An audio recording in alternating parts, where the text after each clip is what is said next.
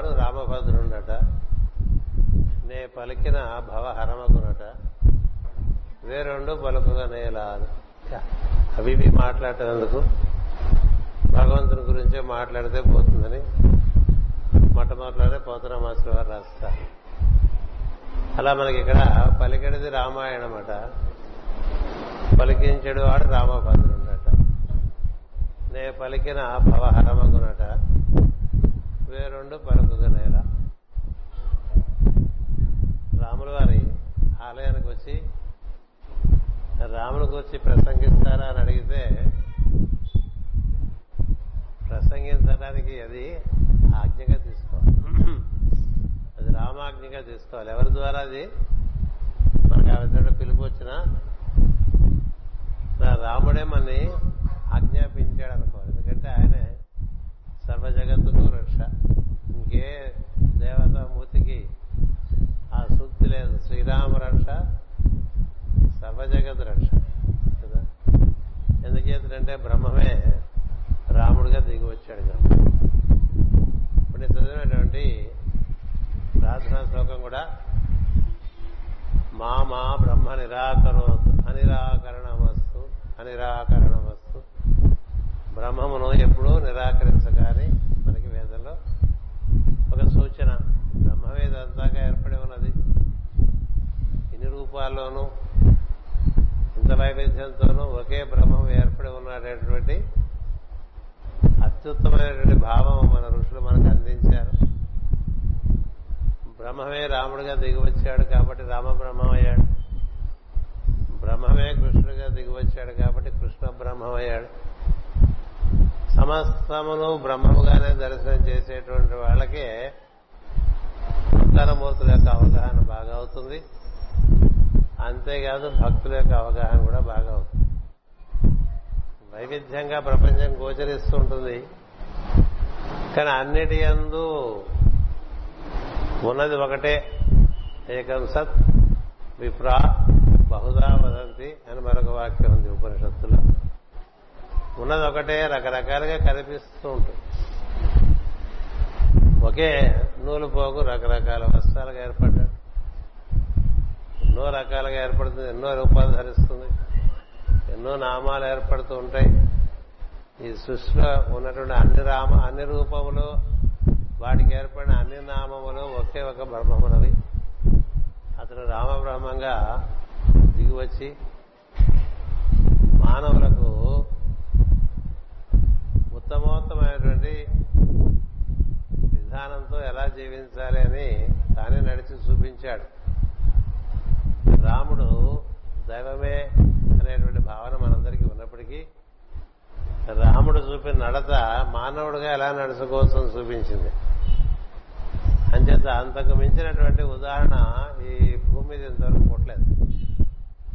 ఇక ముందు కూడా పుడుతుందని మనం అనుకోవడానికి వీలేదు ఎందుకంటే ఇలా మానవుడు అనేవాడు ఇలా జీవించాలి. అందుకనే ఆయన రామో విగ్రహవాన్ ధర్మ. రామో విగ్రహవాన్ ధర్మ అంటే మూర్తి భవించినటువంటి ధర్మమే రాముని విగ్రహం. ఆయన ఆచరించిందల్లా ధర్మమే. అంచేత అలాంటి రాముని మనం ఆశ్రయించుకుంటే ధర్మాన్ని ఆశ్రయించుకున్నట్టే రాముని యొక్క భక్తుడు ధర్మాన్ని సహజంగా తప్పడు రామభక్తుడికి సహజంగా ఎలాంటి ఆకర్షణలు వికర్షణలు కలగవు ఎంచేదంటే రాముడికి అలా కలగలేదు. రాముడు కేవలం ధర్మాన్ని నిర్వర్తించాడు తప్ప దేని ఎందు వ్యామోహపడలేదు. రాముడు ఏ సమయంలోనూ ఏ విధంగానూ ఏది కోరుకున్నటువంటి వాడు కాదు. భగవద్గీతలో చెప్పినట్టుగా సర్వారంభ పరిత్యాగి అని గురించి ఎవరైతే చెప్తాడో శ్రీకృష్ణుడు తన నుంచి ఏమీ ప్రారంభం కాలేదు రాముని కథ. దేవతలు కోరటం చేత అవతరించారని మనకి రామాయణం చెప్తుంది. దేవతలు కోరటం చేత అవతరించిన రాముడు ఆ కోరటంలో కూడా ఎలా కోరారంటే రావణాసుర సంహారానికి దైవము దివ్యశక్తులతో దిగిరాకూడదు కేవలం మానవుడుగానే దిగిరా. నరుడు కానీ వానరుడు కానీ వారు తప్ప మిగతా వారు ఎవరు నన్ను సంహరించడానికి వీల్లేదనే రావణుడు వరదం కోరం చేత తాను ఎప్పుడు కూడా రాముడు నరుడుగానే ప్రవర్తించాడు తప్ప అతుమా అతిమానుషి చర్యలు ఏం కనబడవు రాముడి జీవితం శ్రీకృష్ణ భగవానుడి యొక్క జీవితంలో అతి మానుషి చర్యలు కనిపిస్తూ ఉంటాయి. రాముడు కేవలం సాధించిందల్లా మానవుడుగా సాధించాడు కేవలం ధర్మాన్ని ఆశ్రయిస్తే ఎంత అత్యద్భుతమైన కార్యములు జరుగుతాయి? ధర్మాన్ని ఆశ్రయిస్తే ఏ విధంగా దేవతలు మనకి సహకరిస్తారు అనేటువంటిది రాముని జీవితంలో కనిపిస్తుంది. రామునికి ఋషుల యొక్క సహకారం లభించింది దేవతల యొక్క సహకారం లభించింది. విశిష్టమైనటువంటి పురుషులందరూ కూడా రాముడు వారుగా కోరి సహాయం చేశారు. రాముడు కోరలే. వానరులు అంటే విశిష్ట నరులనే ఒక అర్థం ఉన్నది. వారంతా విశిష్టమైన నరులే. వారు సహకరించారు. ఋషులందరూ కూడా ఆ రాముని ప్రవర్తనకు చాలా ఆనందపడిపోయారు. ఎంత ఆనందపడ్డారంటే పోటీ పడి మీరు కనుక అరణ్య కాళ్ళు చదువుకుంటే పోటీ పడి ఋషులు మా ఆశ్రమానికి రా మా ఆశ్రమానికి రా అని వచ్చిన ఆశ్రమానికే మళ్ళీ మళ్ళీ తీసుకుపోతూ ఆయనకి సపర్యలు చేస్తూ ఆయన కౌగులించుకుంటూ మహదానందం పొందుతారు రాముడి గురించి. అంటే ఋషుల యొక్క ఋషులకు చాలా ప్రీతిగా ఉండేటువంటి ధర్మాన్ని ఆచరించి వారి యొక్క తపోశక్తి వల్ల ఇతరు దైవమే అని వారికి తెలియటం చేత ఆ విధంగా ఋషుల చేత బాగా ఆదరింపబడ్డాడు. అలాగే దేవతలు చాలా ఆదరించారు. ప్రతి చోట దేవత అనుగ్రహం రాముడికి చాలా లభించింది. దేవతల అనుగ్రహం లభించాలంటే మన ఆచరణలో ఉండే ధర్మం బట్టి దేవతలు అనుగ్రహిస్తారు. పంచభూతాలు కావచ్చు నవగ్రహాలు కావచ్చు అష్టదిక్పాలకులు కావచ్చు అంతరిక్ష దేవతలు కావచ్చు. ఎవరైనా మనకి సహకరించాలంటే మనం ఎవరు సహాయం చేస్తారా అని చూస్తూ ఉంటాం. రాముడు అలా చూడలేదు. తన ధర్మాన్ని తాను నిర్వర్తిస్తూ ఉంటే తనకి రావాల్సినటువంటి సహాయ సహకారాలు వస్తాయి అనేటువంటిది తన జీవితంలో నిర్వర్తించి చూపించాడు. ఆయన సత్యపరాక్రముడు కదా. అంటే సత్యమును తప్ప పలకనివాడు సత్యమును తప్ప భావించినటువంటి వాడు సత్యమును తప్ప ఆచరించినటువంటి వాడు. అలాంటి వాడు పరమును కూడా ఆక్రమించాడు చెప్పడానికి సత్యపరాక్రముడు అంటారు.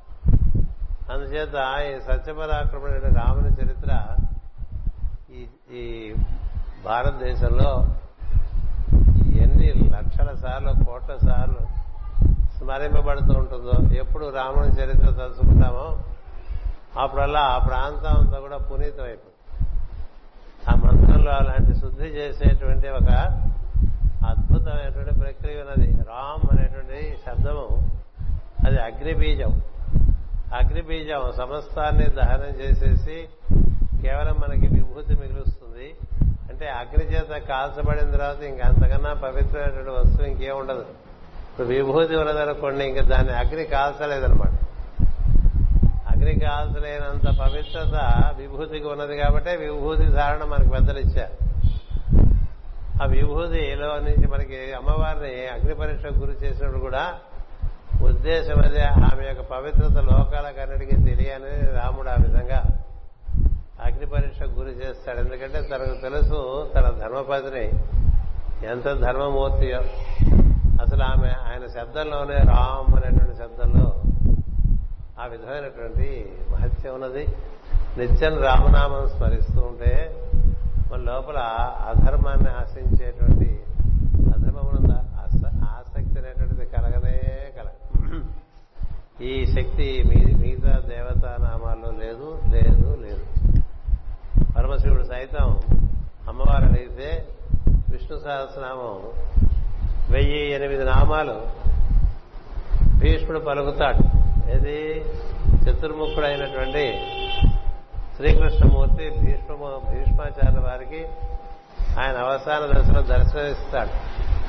దర్శనమిచ్చి భీష్మాచార్యుడు నన్ను నేను శరీరం వదిలి అష్టవస్తువులోకి చేరిపోతాను నీ అనుమతి కోరుతున్నాను అని అడుగుతాడు భీష్ముడు అంపశయ మీద పడుకుని. పడుకుంటే హస్తంలో ఉన్నటువంటి కృష్ణుడు దాన్ని గమనించి సరాసరి పాండవులను వెంట పెట్టుకుని అంపశయ మీద పడుకున్నట్టు భీష్ముడి దగ్గరికి వచ్చినప్పుడు చూసి చాలా ఆనందిస్తాడు భీష్ముడు. ఎందుచేతంటే సమస్తము వ్యాప్తి చెందినటువంటి ప్రజ్ఞ ఒక రూపధారణ చేసి లీలాప్రాయంగా మొత్తం ఈ భారత కాలంలో ధర్మాన్ని నిర్వర్తించినటువంటి మహాత్ముడు. అంచేత ఎవరిని తను చేరాలనుకుంటున్నాడో అతను అక్కడే భూమి మీద రూపం కట్టుకుని కూడా ఉన్నాడు. మొత్తం వ్యాప్తి చెంది ఉన్నప్పటికీ అక్కడ కూడా ఆ విధంగా రూపు పట్టుకుని ఉన్నాడు కాబట్టి ఆయన అనుమతి కోరితే అప్పటికప్పుడు తక్షణం శ్రీకృష్ణమూర్తి పాండవులు వెంట పెట్టుకుని వస్తే నారదాది మహర్షందులు కూడా వచ్చారు. సప్తరుషులు అక్కడ చేరారు. మీరు ఏ పేరు చెప్పండి? ఆ ఋషులందరూ అక్కడ చేరిపోయారు. కృష్ణుడు చేరాడు. ఇంత వైభవం ఏ మహాత్ముడికి కలగల. అప్పుడు అక్కడ ఉన్నటువంటి శ్రీకృష్ణుని చూసి భీష్ముడు వారు చెప్తారు మాయాంగీకృత దేహుడై. ఊరికే మాయ అనేటువంటి ఒక అంగము అంగీ అంగి అంటే చొక్కా అని అర్థం మామూలుగా. రాయలసీమ భాషలో అంగి అంటారు. అంగి అంటే మనం ధరించేటువంటి దుస్తులు. అలా దుస్తులు ధరించినట్టుగా ఒక మాయా రూపాన్ని ధరించి పరమాత్మ మన మధ్య తిరిగాడు. ఈ రోజున నా భాగ్యవశం నేను ప్రార్థన చేస్తే నేను ఈ శరీరంలోంచి వెళ్ళిపోవటానికి అనుమతి కోరితే నా ముందు వచ్చి నిలబడ్డాడు అని చెప్పి అప్పుడు ఆయన గురించి భీష్ముడు స్థుతి చేస్తాడు. ధర్మరాజు కోరితే ఏ దైవాన్ని ఆరాధన చేస్తే మనకి ఏ దైవాలని ఆరాధన చేస్తే అన్ని విధాల పరిష్కారాలు వచ్చి మానవుడు తరిస్తాడు అని కోరితే ఇప్పుడు భీష్ముడు విష్ణు సహస్రనామం ఇస్తాడు. ఈ విష్ణు సహస్రనామం మనందరం చదువుకుంటూనే ఉంటాం. విశ్వం విష్ణు వషట్కారు అంటూ. అదంతా వెయ్యి నామాలు కైలాసంలో కూర్చుని పార్వతీ పరమేశ్వరుడు విన్న తర్వాత పార్వతీదేవి అడుగుతుంది వెయ్యి ఎనిమిది నామాలు. ఎక్కడ పఠించగలరు మానవులు? దీనికి ఏమైనా సులభమైన మార్గం ఉందా స్వామి? అని శివుడిని అడిగితే అప్పుడు శివుడిస్తాడు శ్రీరామ రామ రామేది.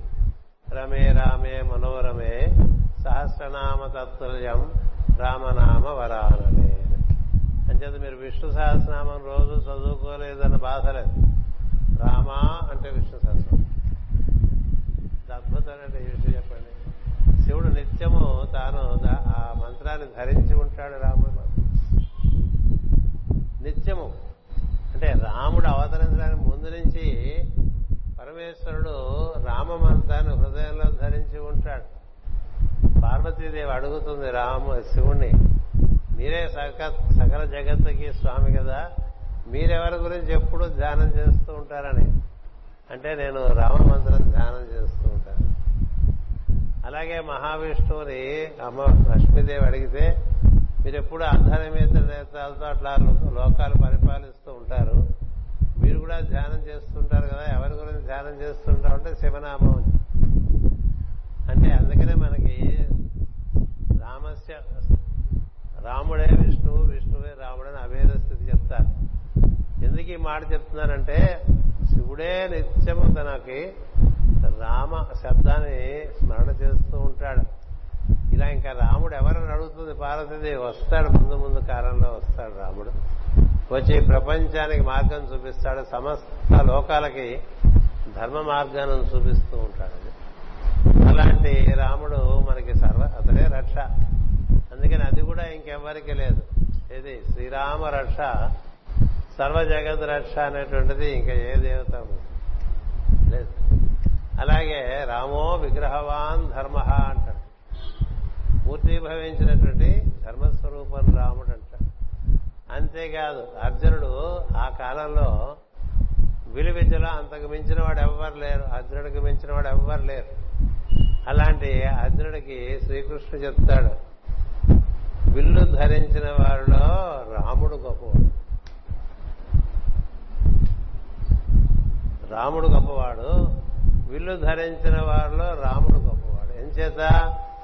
రాముడు ఓంకార స్వరూపము ఓంకారమే అతని విల్లు. రాముడు ఓంకార స్వరూపము ఓంకారమే అతని వీళ్ళు. మీరు అసలు రాముడిని గుర్తుపట్టాలంటే ఆ విల్లు బట్టే గుర్తుపడతారు కదా? విల్లు లేని రాముడు ఎక్కడ కనిపించడుగా? విల్లు లేకపోతే రాముడా కృష్ణ అని అనుమానం వస్తుంది కదా?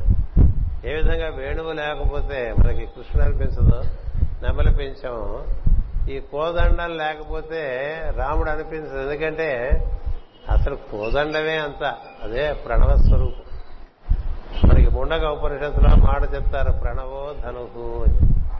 మనలో కూడా మనం ఓంకారం బాగా చేస్తుంటే లోపల నిత్యం జరిగేటువంటి అనాహతమైనటువంటి ఓంకారం మనకి వినిపిస్తుంది వినిపిస్తుంది. దాంతో అనుసంధానం చెంది ఉండేటువంటి వాడు క్రమంగా ఆ ప్రణవంలోకి విడిపోతాడు.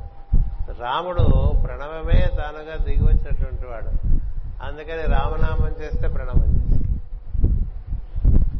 ప్రణవం అన్ని మంత్రాల్లో కల్లా అత్యుత్తమైన మంత్రం. అటువంటి రాముని గురిసి ఆరాధన చేసుకోవటం. రాముని ఆరాధన చేసుకుంటే మనకి ధర్మానుష్ఠాన బుద్ధి కలుగుతుంది ఏం సందేహం లేదు. అయిన వాటికి కాని వాటికి ఆశపడటం అనేటువంటిది ఉండదు రాముడి ఎందుకంటే రాముడు తాను దేనిని సర్వసంగ పరిత్యాగైన? ఆయన జీవితంలో ఆయన వైరాగ్యాన్ని చక్కగా నిర్వచించి చూపించాడు. ఎప్పుడూ ప్రణవంతో కూడి ఉండటం చేత ధనుసు అతని చేతిలో ఉన్నట్టుగా చూపిస్తారు ఇంకే దేవతామూర్తికి ఎప్పుడు ధనస్సు చేతిలో ఉన్నట్టుగా చూపిస్తారు రామానుజుడైనటువంటి లక్ష్మణుడు కూడా ధరస్తాడు ఎందుకని? ఏ దేవుని ఆరాధన చేస్తుంటే ఆ దేవుని అనురూపం అనులక్షణాలని మనకు వచ్చేస్తూ ఉంటాయి. ఏ దేవుని మనం ఆరాధన చేస్తుంటే ఆ దేవుని గుణాలు ఆ దేవుని రూపం కూడా మనకు క్రమంగా మనకు మన నుండి ఏర్పడిపోతుంటుంది. లోపల నుంచి ఎలా పండుకుంటూ వచ్చేస్తుంది. అందుకనే లక్ష్మణుడు కూడా రాముడిలాగానే గోచరిస్తుంది రామలక్ష్మణుని చూసినటువంటి విశ్వామిత్ర మహర్షి మహదానందం. స్కంద విశాఖుల్లాగా ఉన్నారే వీళ్ళిద్దరు అనుకుంటాడు స్కంద విశాఖులు అంటే కుమారస్వామిని స్కందుడు అని పిలుస్తారు. కుమారస్వామిని స్కందుడు అని పిలుస్తారు.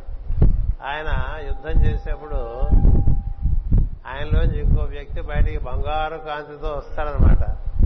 వచ్చి ఆయన యుద్ధం చేసి అందరినీ సంహరించేస్తూ ఉంటాడు. ఆయన విశాఖుడు. మన ఊరు ఏం ఊరు? ఇది విశాఖ నగరం. విశాఖ నగరం అంటే కుమారస్వామి నగరం.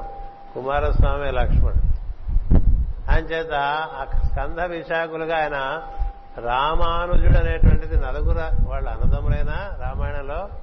రామానుజుడు అనేటువంటి బిరుదు ప్రశంస కీర్తి లక్ష్మణుడికే దక్కింది. ఏం చేద్దంటే రాముడి శ్వాసే తన శ్వాస. రాముడు ఉనికే తన ఉనికి. రామ సాన్నిధ్యమే తనకి సర్వస్వం. ఇంకేది మిగతావేవి ఆయనకి అవసరం లేదు. అలాంటి లక్ష్మణుడు కూడా మనకి ధనుసు ధరించినట్టు ఉంటుందా?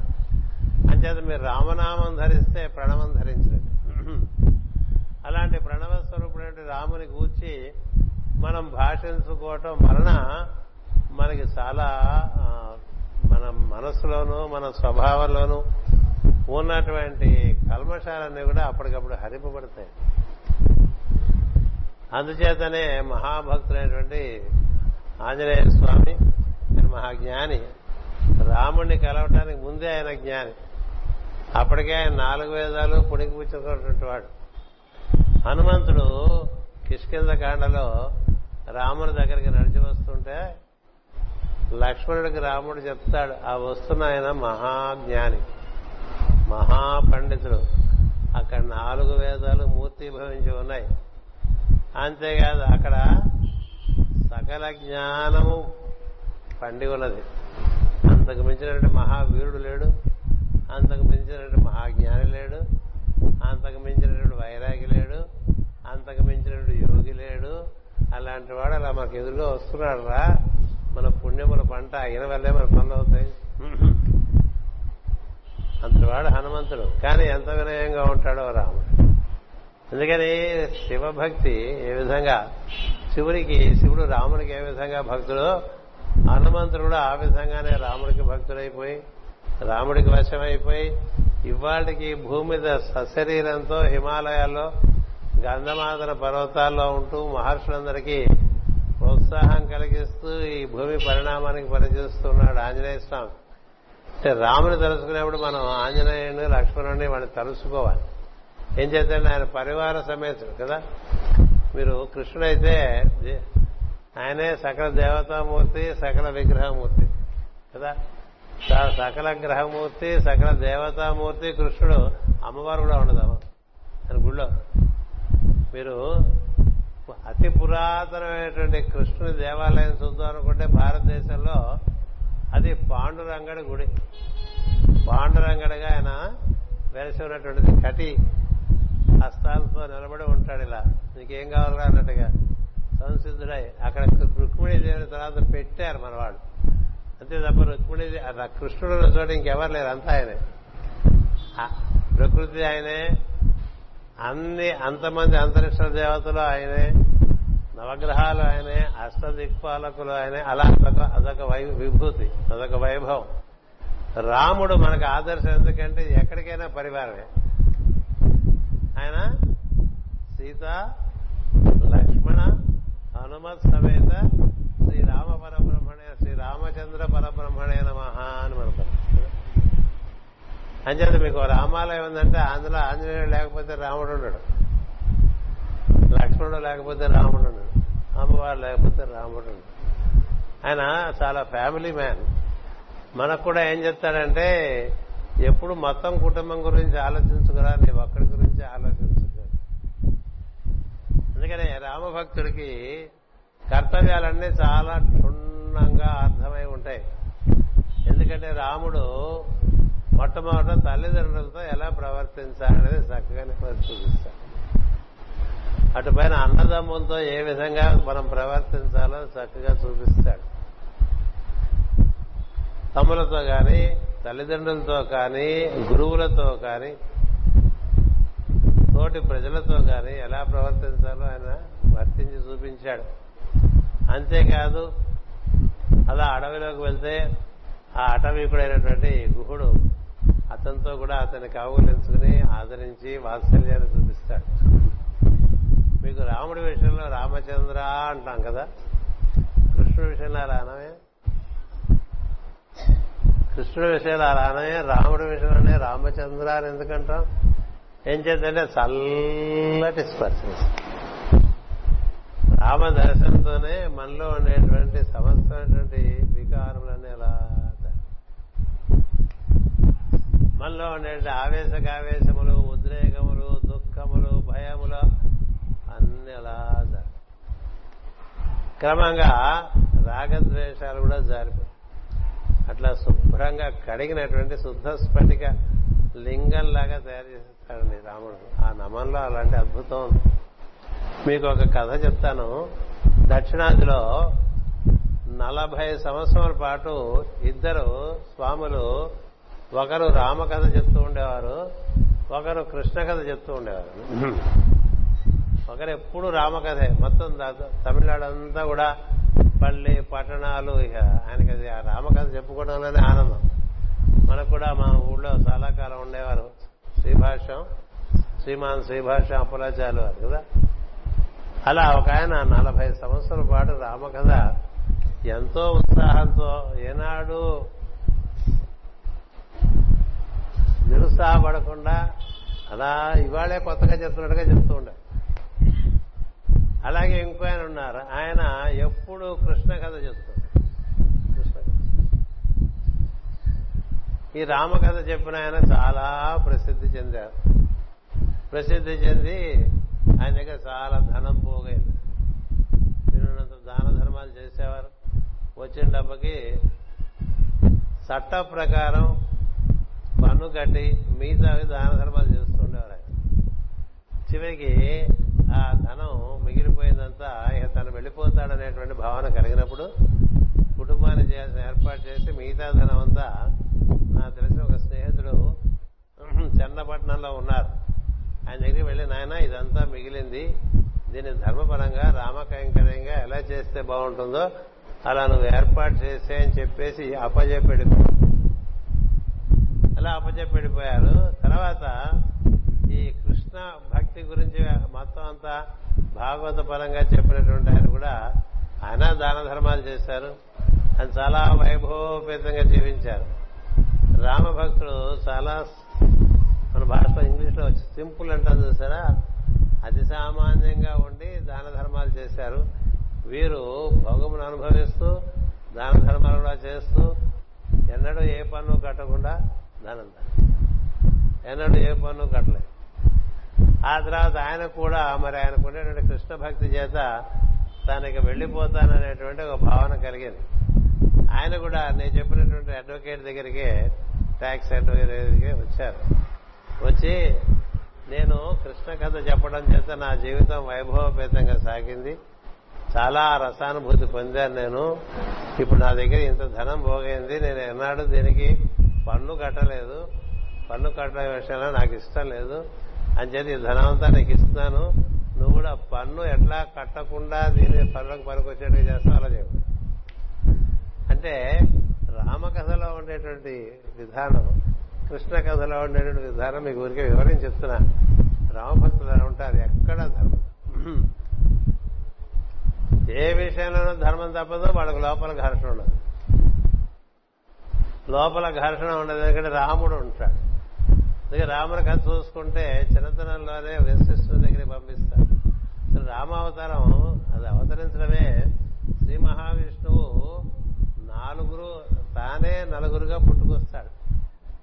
ఎందుచేత ఆయన శంఖచక్రాలు ఆదిశేషు కలిగినటువంటి మహావిష్ణువు దిగి వచ్చేప్పుడు ఆ అమృత భాండంలోంచి దిగి వచ్చినప్పుడు వచ్చిన భాగంలో సగం రాముడయ్యాడు. మిగతా దాంట్లో అంటే ఇంక యాభై శాతం ఉంది. ఆ యాభై శాతం అమృతంలో మళ్ళీ సగం చేసి దశరథుడు ఏకీకిస్తాడు అంటే ఏమైంది? అర్ధ రూపాయలు ఓ పావలా తీసి భరతుడు ఇస్తాడు. ఇంకెంత మిగిలింది? పావలా మిగిలింది. పావలా మిగిలితే అది సుమిత్రకి ఇస్తాం అంచేత వాళ్ళిద్దరూ బేడా బేడా.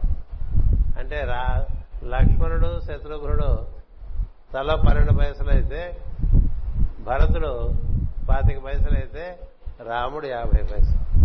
అంటే దైవీ తత్వం ఆ విధంగా దిగి వచ్చేప్పుడు వాసుదేవ సంకర్షణ ప్రద్యుమ్న అనిరుద్ధ వ్యూహాలుగా దిగి వస్తాడు అది రామాయణంలో మొట్టమొదటిగా మనం తెలుసుకోవాల్సిన రహస్యం. దైవము దిగి వచ్చినప్పుడు నాలుగు స్థితుల్లోకి దిగి వస్తాడు అది వాసుదేవుడు గాను సంకర్షణుడు గాను ప్రద్యుమ్నుడు గాను అనిరుద్ధుడు గాను నాలుగు స్థితులు ఉంటాయి అదే వాసుదేవుడే రాముడు గాను సంకర్షుడు అంటే ఆదిశేషు లక్ష్మణుడు గాను శంఖము భరతుడు గాను చక్రము లక్ష్మణుడు గాను అది మన శత్రుఘ్నుడు గాని ఇలా దిగి వస్తాడు. నాలుగు అంశాలుగా దిగి వస్తాడు. అలాగే మనలో కూడా భగవంతుడు మన ఎందు దైవం ఉన్నాడు. మనందరి ఎందు దైవం ఉన్నాడు. అతడు ఉండబట్టే మనం ఉన్నాం. అతడు లేకపోతే మనం లేవు. ఎందుకంటే అతడు ఉండబట్టే మనకి ఈ ప్రాణస్పందన నడుస్తున్నది. అతడు ఉండబట్టే పొద్దున్నే మనకి తెలివి వస్తుంది. అది వెళ్ళిపోతే లోపల ఉండేటువంటి ఈశ్వరుడు వెళ్ళిపోతే తిరిగి వచ్చేదే ఉండదు. పడుకున్నవాడు పడుకున్నట్టే వెళ్ళిపోతాడు. అలాగే ఆయన వెళ్ళిపోతే స్పందనం కూడా ఉండదు. ఇంకా పడుకెళ్ళిపోతారు అలా సవాల్ మనం పడుకెళ్ళిపోతారు కదా లోపల ఈశ్వరుడు ఉన్నంతసేపే మన కథ. మన లోపల కూడా ఈశ్వరుడు ఉన్నాడు. అతడే రాముడు. అతని ఆధారంగా మనం ఉన్నాం. మనం సంకర్షణ స్వరూపం మనం మనం సంకర్షణ స్వరూపం అని ఎందుకంటామంటే మనం నేను నేను నేను నేను అనుకుంటాం నేనే ఉన్నాను లోపల ఎవరున్నారంటే నేనే ఉన్నాను అంటాం. కానీ నేనుగా దైవం ఉన్నాడు నేనుగా నీవు కూడా ఉన్నావు. దైవం పేరు నేనే మన పేరు నేనే. కానీ మనం మనతో దైవం మనలో మనలో దైవం ఉన్నాడని ఆ దైవంతో మనం కూడి ఉండాలని మాకేం గుర్తుండదు. చెప్పినా గుర్తు. భగవద్గీతలో చెప్పారు ఉపనిషత్తులో చెప్పారు అన్ని చోట్ల చెప్పారు. ఈశ్వర సర్వభూతానం హృదయసే అర్జున తిష్టతి అని కృష్ణుడు అర్జునుడికి చెప్తాడు. అందరి హృదయములందు ఈశ్వరుడు ఉన్నాడు రా అని చెప్పి అలాగే ఉపనిషత్తులో ఈశావాస్యం ఇదం జగత్.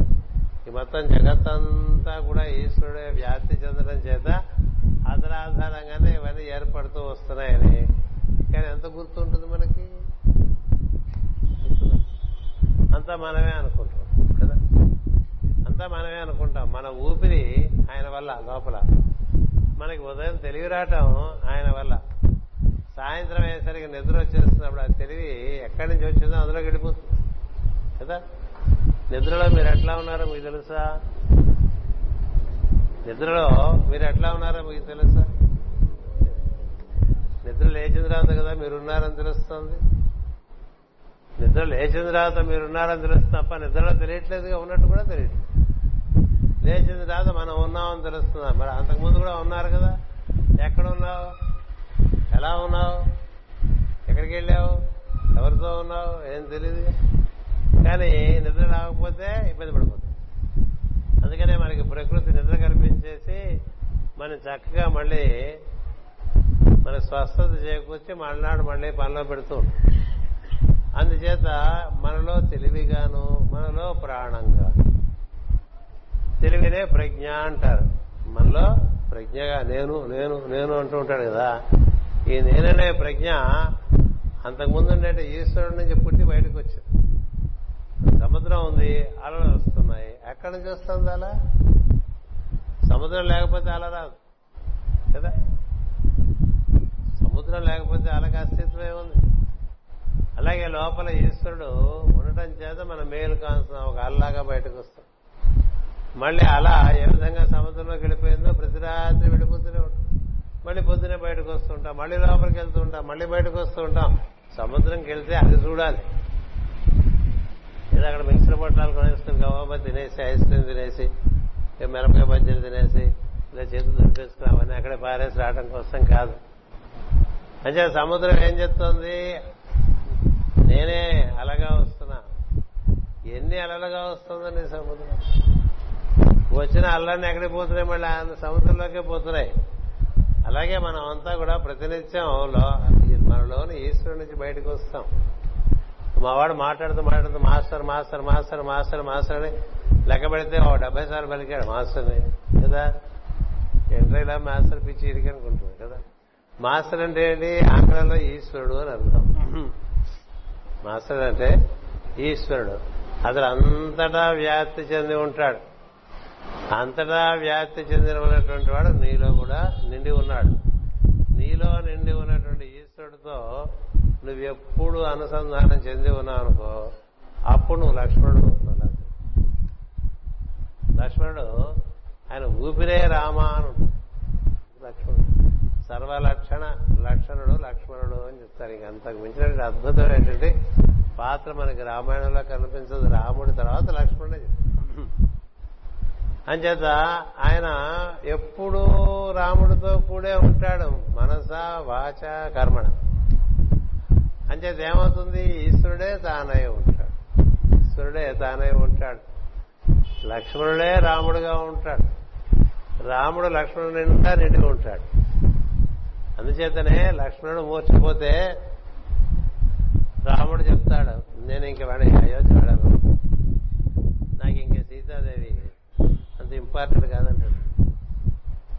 నా సర్వము లక్ష్మణుడే అంటాడు. లక్ష్మణుడు లేకుండా నేను అయోధ్యకి ఎలా వెళ్ళగలను? లక్ష్మణుడు పోయిన తర్వాత నేను బతుకుంటాం? వృధా అని ఇలా మాట్లాడితే అప్పుడు ఆంజనేయ స్వామి వెళ్ళి సంజనీవి పట్టుకొస్తాడు. కదా? అంటే రాముని హృదయంలో లక్ష్మణుడికి ఎటువంటి స్థానం ఉన్నదో చూడండి. రాముని హృదయంలో లక్ష్మణుడికి ఎలాంటి స్థానం ఉందంటే మామూలుగా అమ్మవారు భక్తులకి అందరికీ కోపం వచ్చేట్టుగా మాట్లాడతారు. సీతమ్మ సీతమ్మవారు ఉన్నారు. మహాసాధ్వి ఏం సందేహం లేదు. ఆమె హృదయం నిండా కూడా రాముడే నిండి ఉంటాడు. కానీ ఏం చెప్తాడు రాముడు? లక్ష్మణుడు లేని నేను ఉండటానికి వీల్లేదు. అందుకే నేను ఇప్పుడే ప్రాయోపవేశం చేసేస్తానంట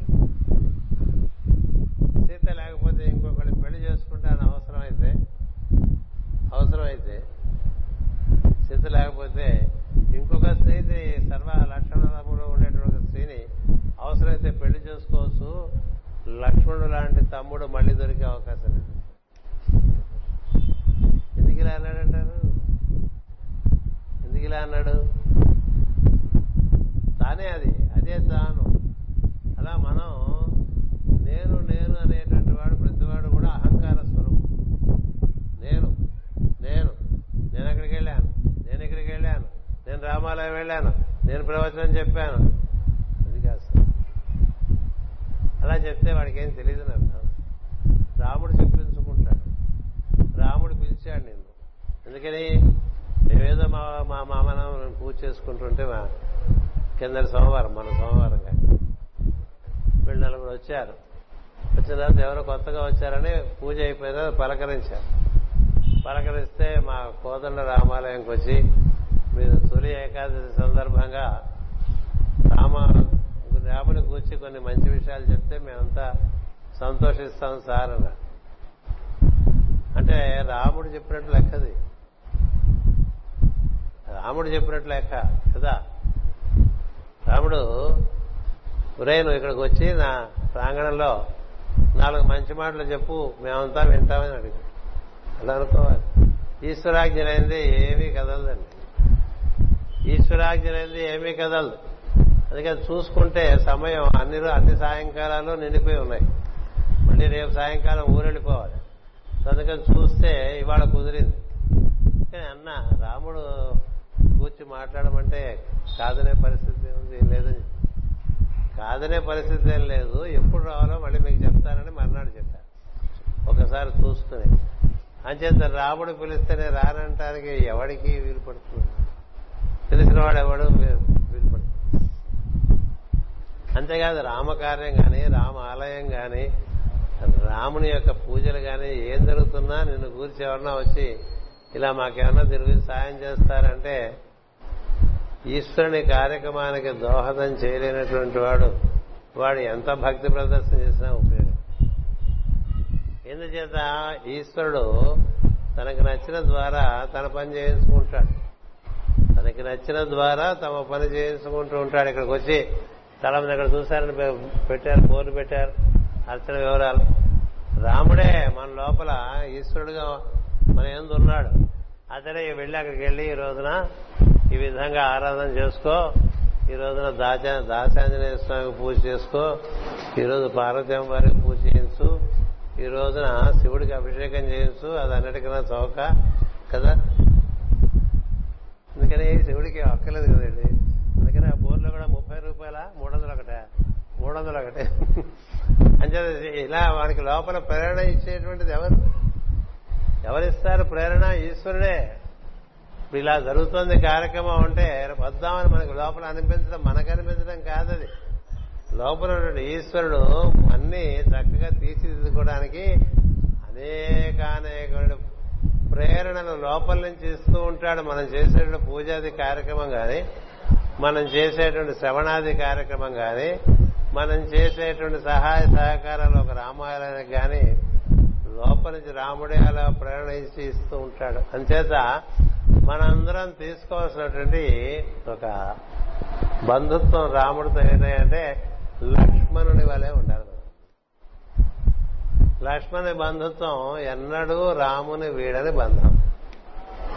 అతడికి అంతా రామమే అంతా రామమయ. ఈ జగమంతా రామమయం అన్నాడు కదా. అంచేత అన్నిట్లోనూ ముందు నీలో దర్శనం చేస్తే నీకు బయట కూడా అదే దర్శనం అవుతుంటుంది అందరి రూపాల్లో కూడా. ప్రహ్లాదుడు హరిణకశపుడికి ఆ మాట చెప్తాడు. తన యందు అఖిల భూతములందు సమహితత్వమున మెరుగువాడు. ఎందుచేతంటే తన లోపల తనకి విష్ణువు కనిపిస్తుంటాడు తనకి బయట అందరిలోనూ విష్ణువు కనిపిస్తుంది లోపల ఏం దర్శిస్తావో బయట కూడా అదే దర్శనం చేస్తావు. లోపల నీకు బంగారం గురించి బోధుందనుకో బయట ఎవరెవరు ఏం నగలు పెట్టుకున్నారు మనం ఏం కార్యక్రమం చేస్తే ఆ కార్యక్రమంలో మావాడు నా పక్కన కూర్చుని ఉంటే నాకు అమెరికా నుంచి ఒక మెసేజ్ ఎవరో ఒక మా- ఒక ఒక స్త్రీ మా ఆవిడకి నువ్వు కట్టుకున్న చీర బాగుంది నువ్వు కడుకుని నగ పెట్టుకుని నగలు బాగున్నాయి. అంటే ఏంటి? లోపలంతా అదే ఉంది అంతేగా?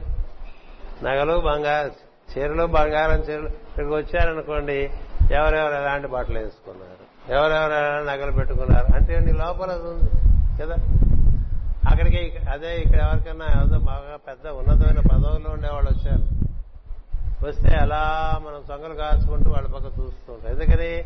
లోపల పదవి ఆకాంక్ష ఉంటే బయట పదవి కనపడంగానే అట్లా కళ్ళు గుడ్లు అలా చేసి నోరు తెరిచేసి చూసేస్తుంటాయి సినిమా స్టార్లను చూసుకుంటూ క్రికెట్ స్టార్లను చూసుకుంటూ రాజకీయ నాయకులను చూసుకుంటూ అలాగా తన్మయం చెందేవాళ్ళు ఉండరు ఉంటారు. ఎందుకు అలా ఉంటారు? వాళ్ళకి లోపల అది నిండి ఉంది. లోపల రాముడు నిండి ఉంటే రాముడే కనిపిస్తాడు. ఎవరన్నా పలికితే వాళ్ళలోంచి రాముడు తనకేం చెప్తున్నాడో వింటూ ఉంటాడు. అది గొప్ప మనకి ఉపనిషత్ ఉపనిషత్తులో సరస్వతి ఉపనిషత్తు అనేటువంటి దాంట్లో ఒక పద్యం చెప్తారు శ్లోకం చెప్తారు. హుతత్వ పర్శన్ నదర్శవాచం హుతత్వ శృణ్వన్ న ఏనాం అంటుంది అమ్మవారు. సరస్వతిదేవి ఒరే నన్ను చూస్తూనే ఉంటావు నన్ను చూడవు. నన్ను వింటూనే ఉంటావు నన్ను వినవు. ఇప్పుడు మీరందరూ మాట్లాడుతున్నారు అనుకోండి లేకపోతే నేను మాట్లాడుతున్నాను అనుకోండి ఏమిటది? అది సరస్వతి ప్రవాహం కదా? సరస్వతి ఇలా ప్రవహించడం చేత కదా ఈ వాక్ ఇట్లా బయటకు వస్తుంది నాలుగు స్థితుల్లో వస్తూ ఉంటుంది అది పరా పశ్యంతి మధ్యమ వైఖరి. పర అంటే అది పరలోకం నుంచి అంటే దైవం దగ్గర నుంచి పశ్చంతి మనకి అది మనలో వెలుగుతుంది. వెలిగితే మధ్యమ దానికి భాష ఏర్పాటు చేసుకుని వైఖరి ఇక్కడి నుంచి పలుకుతాం. అసలు తట్టలేదనుకోండి పరిస్థితి లేదనుకోండి ఏం తట్టకపోతే ఏం చెప్తా? నీకు అలా గబగబ గబగబ వాక్యం తర్వాత వాక్యం వాక్యం తర్వాత వాక్యం వాక్యం తర్వాత వాక్యం ఎట్లా జరుగుతున్నాయి? సరస్వతి అలా నేను మీరు ఎవడు మీరు మాట్లాడినా నేను మాట్లాడుతున్నా అందరిలోంచి జరిగే సరస్వతి ప్రవాహం. సరస్వతిని చూస్తామా? చూడం. సరస్వతిని వింటామా వినం. అందుకే నన్ను చూస్తూనే ఉంటారు నన్ను చూడరు. నన్ను వింటూనే ఉంటారు నన్ను వినరు అంట. అందుకని మీరు రామాలయం రావాలి మీరు ప్రవచనం ఒకటి చెప్పాలి అంటే ఎవడు అడిగినట్టు?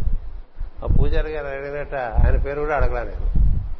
అడగల ఇవాళకి ఆయన పేరు అడగలా నేను. ఎందుకని? నాకు చెప్పింది ఇది రామాజ్ఞ. అందుకని ఆయన వచ్చారు. కానీ అది ఎప్పుడు ఏ కార్యం ఎలా జరగాలో దైవానికి తెలిసినట్టు ఎవరికి తెలియదు. నేను ఇక్కడే సంవత్సరం ఉన్నా కదా? ఇప్పుడు ఏ ఇంట్లో అయితే ఇప్పుడు ఇక్కడ నన్ను పరిచయం చేసిన కురవాడు ఉన్నాడో ఆ ఇంట్లో ఉండేవాడిని సంవత్సరం నేను మరి అప్పుడు రామాలయం ఉంది కదా అప్పుడు పిలవలేదే అప్పుడు రామాజ్ఞ కాదు.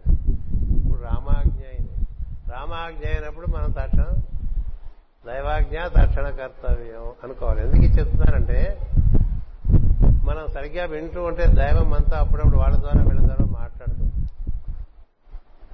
మనం సరిగ్గా చూస్తూ ఉంటే చిన్న చిన్న విషయాల్లో కూడా దైవం గోచరించేటువంటి అవకాశం పెద్ద పెద్ద విషయాలు అక్కల చిన్న చిన్న విషయాలు చాలు.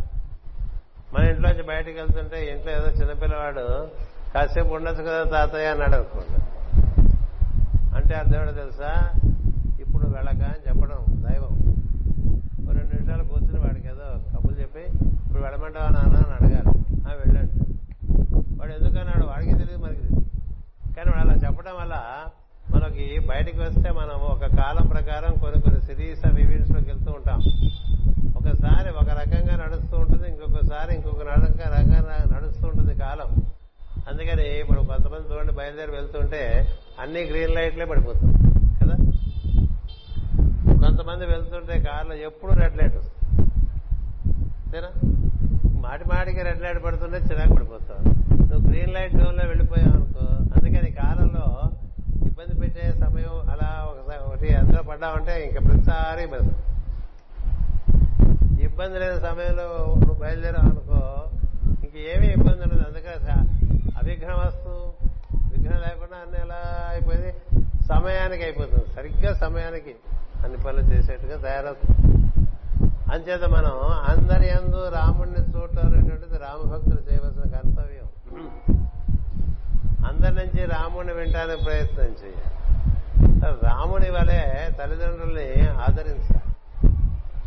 రాముని వలె సోదరులను ఆదరించాలి. రాముని వలె విద్య నేర్పిన వారి ఎందుకు వినయం కలిగి ఉండాలి. రాముడు నిమ్న జాతులు ఉన్నత జాతులు అనేటువంటి తేడా లేకుండా అందరినీ సమానంగానే అందరి ఎంతో సమాన వాత్సల్యంతోనే ఉన్నాడు. అగస్త్య మహర్షి దగ్గరికి వెళ్ళాడు భరద్వాజ మహర్షి దగ్గరికి వెళ్ళాడు ఆ దండకారణ్యంలో ఉండేటువంటి అన్ని ఋషి ఆశ్రమాలకు ఎన్నిసార్లు వెళ్ళాడు. మూడు రోజులు అవగానే పిలిచేసేవాళ్ళండి మా ఆశ్రమంలో ఉండే మొన్నే కదా మా ఆశ్రమంకి వచ్చారు మళ్ళీ రమ్మంటామంటే ఋషుల మధ్య బాగా పోటీ ఉండేది. మా ఆశ్రమంలో ఉండి మా ఆశ్రమంలో ఉండి మా ఆశ్రమంలో ఉండని అందుకనే ఆయనకి ఆ ఆశ్రమాల్లో ఆ ఋషుల సాన్నిధ్యంలో ఆ బ్రహ్మతత్వం గురించి మాట్లాడుకుంటూ ఉండిపోవడంలో ఉండే ఆనందం వల్ల ఈ అయోధ్యలో ఉంటాం కన్నా అక్కడే బాగుంది. అయోధ్యలో ఉంటాం కన్నా ఈ అడవిలోనే బాగుంది. ఎందుకంటే ఊళ్ళో వాడు పట్టించుకుంటారండి? దైవీ స్థుతి దైవీ ప్రస్తుతి ఎక్కడ ఉంటుంది? అందుకని అక్కడ ఉంటే అదే ఎప్పుడు ఉంటుంది కదా వాళ్ళ మధ్య తిరుగుతూ ఉండేవాడు. అగస్త్యంత్ర వాడు భగవంతుడు సాక్షాత్ భగవంతుడే అగస్త్యం చెప్తారు. అగస్త్యో భగవాన్ ఋషి అంచేత అలాంటి ఋషి రాముడిని పిలిచి కావలించుకుని రకరకాలుగా ఆనందం చేస్తారు. అంత ఋషులతో ఋషులందు ఋషుల వాసంత వాత్సల్యం తాను పొందడమే కాకుండా ఋషులకు కూడా తన వాత్సల్యం సరి సవి చూపిస్తాడు. అదే వాత్సల్యం గుహుడికి ఇస్తాడు. అదే వాత్సల్యం జటాయం అనేటువంటి పక్షికి ఇస్తాడు. అదే వాత్సల్యం కోతులు ఎందు కూడా చూపిస్తారు. కోతులు అన్నీ కూడా ఆంజనేయుడు లాంటి వాళ్ళే కాదు. కదా? కొంతమంది విశిష్టమైనటువంటి కోతులు ఉన్నాయి. వాటిని వానరులు అంటారు. కానీ అన్ని కోతుల ఎందు అదే దృష్టి. అందరి ఎందు వాత్సల్యమే కదా? అందరి ఎందు చల్లని దృష్టే. అందరూ బాగుండాలనేటువంటిది ఆయన తాపత్రం ఎవరు బాగుండకపోయినా తనకు బాగుండలేదు అంత బాధపడిపోతాడు రాముడు. ఎంత వాత్సల్యమూర్తి అవుతుందంటే ఇంత లంక దాటి అక్కడ వెళ్ళిన తర్వాత మొట్టమొదటిసారి రావణుడు రాముడితో యుద్ధం చేయడానికి వచ్చినప్పుడు రావడు రావణుడు రాముడిని చూసి అలా నీరు కాడిపోతాడు. రామ దర్శనం అంతకుముందు అమ్మవారు చెప్తుంది నీకు రాముడి గురించి ఏం తెలియదురా? తెలియకట్ల నువ్వు. నోటుకొచ్చినట్లా వాగుతున్నావు. భ్రష్టపట్టిపోయావు నేను శివభక్తుడే కానీ భ్రష్టపట్టిపోయావు అహంకారం బాగా పెరిగిపోయింది కన్నులు కనబట్టలేదు నీకు చెప్పినా వినబట్టలేదు. ఒకప్పుడు మహాశివభక్తుడు శివానుగ్రహం పొందినటువంటి వాడు. కానీ ఆ తర్వాత బాగా అహంకారం. అహంకారం రావటం వల్ల తనలోని ఈశ్వరుడే గమనించలేకపోయాడు. ఆ ఈశ్వరుడే బయట సంచరిస్తున్నాడని తెలియకపోయింది. అంచేత రాముని మీద అక్కర్లేని ద్వేషం పెంచుకుని ఆయన లేని సమయంలో ఆ పంచవటి నుంచి అమ్మవారిని తీసుకెళ్ళిపోయినా కూడా ఆ తర్వాత అమ్మవారు అంటుంది నీకు పిరికివాడి నువ్వు నీకు రాముడు అంటే భయం. రాముడితో నువ్వే యుద్ధం చేయగలవు. రాముడిని నువ్వు ఎక్కడ జయించగలవు? చెప్పని కాక నీకు భయం వేసి ఎత్తుకొచ్చేసావు ఎందుకని? అంతకు ముందు తన తమ్ముడు తన బంధువులు అయినటువంటి పద్నాలుగు వేల మంది రాక్షసుల్ని జనస్థానంలో పద్నాలుగు వేల మంది రాక్షసుల్ని ఎప్పుడు విల్లుకి నారి సంధించాడో ఎప్పుడు బాణాలు వదిలాడో తెలియదుటండి క్షణంలో అందరూ చచ్చిపోయారు. తనతో దాదాపు సరిసమానమైనటువంటి తన తమ్ములు వారి సైనాధిపతులు వారి సేన అందరూ క్షణకాలంలో రాముని చేతిలో మరణించారనేసరికి వాడు భయం వచ్చింది ఎందుకని రాముడు ఒకటే చెప్తాడు ఋషులు కోరుకుంటారు రాముడిని మాకు ఇక్కడ రాక్షస బాధ ఎక్కువైపోయింది.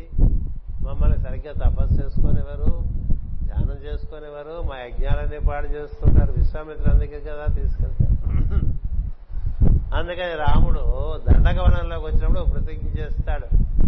ధర్మ వ్యతిరేక్తంగా పనిచేస్తున్నటువంటి అసురులందరినీ నేను సంహరిస్తాను. అమ్మవారు అడుగుతుంది ఎందుకలా ప్రతిజ్ఞ చేశారు? మనకి రాక్షసులతో మనకి వైరం లేదు కదా? అని. రాక్షసులతో వైరం కాదు ధర్మంతో వైరం. ధర్మంతో ఎవరు వైరం వహిస్తారో వారందరూ నాకు శత్రువులే. వారు ఉండటం వల్ల ధర్మం క్షీణిస్తుంది. అంచేత వారు నేను సంహరించవలసిన కర్తవ్యం నా అవతార లక్షణమేదని అందుకనే నేను క్షత్రియుడిగా పుట్టానని చెప్తాను. అంచేత ఇంతరాముడు అంతమంది అసురుల్ని సంహరించినా ఎవరి మీద ద్వేషం లేదండి అది తమాషా. రామకథ చదువుకుంటే మనకు తెలుస్తుంది. రావణుడు మొట్టమొదటిసారిగా రాకముందు సీతాదేవి చెప్తుంది రాముడికి రావణుడికి. ఆయన ముందు నువ్వు గడ్డి కోసం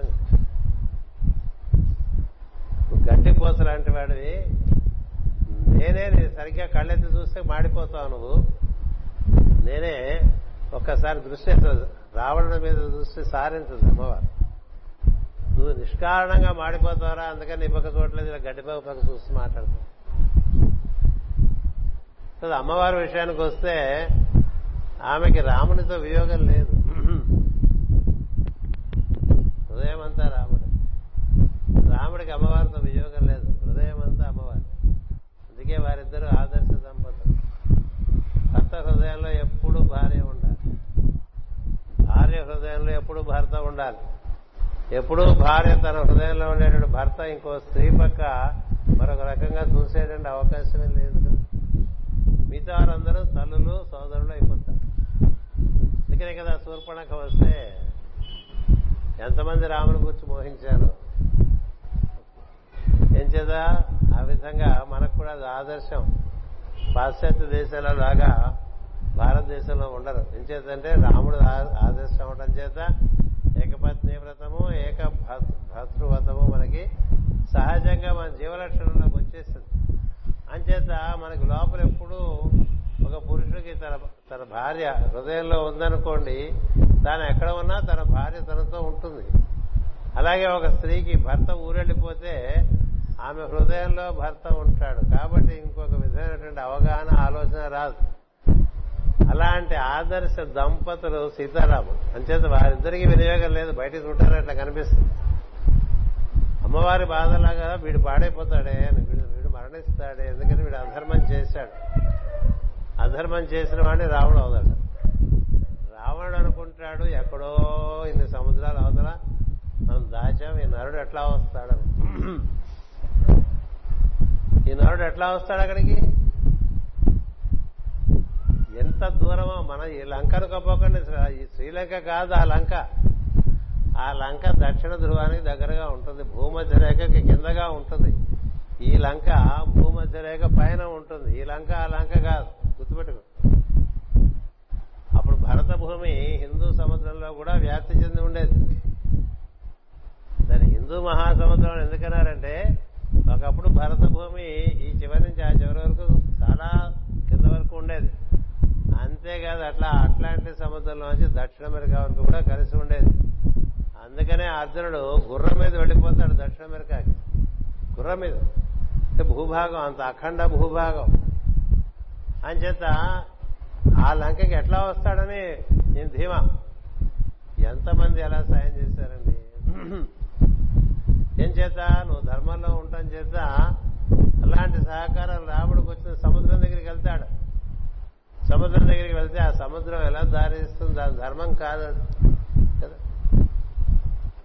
ధర్మం కాక రాముడికి కొంచెం చిరు కోపం వస్తుంది. కోపం వచ్చి విల్లు అందుకుని సముద్రం దారిస్తావా లేదా అని అడిగితే అప్పుడు ఓ కారుణ్యపయో నిధి అంటూ మొదలు పెడుతుంది రామ భాగవతంలో పద్యం సముద్రం చెప్తాడు.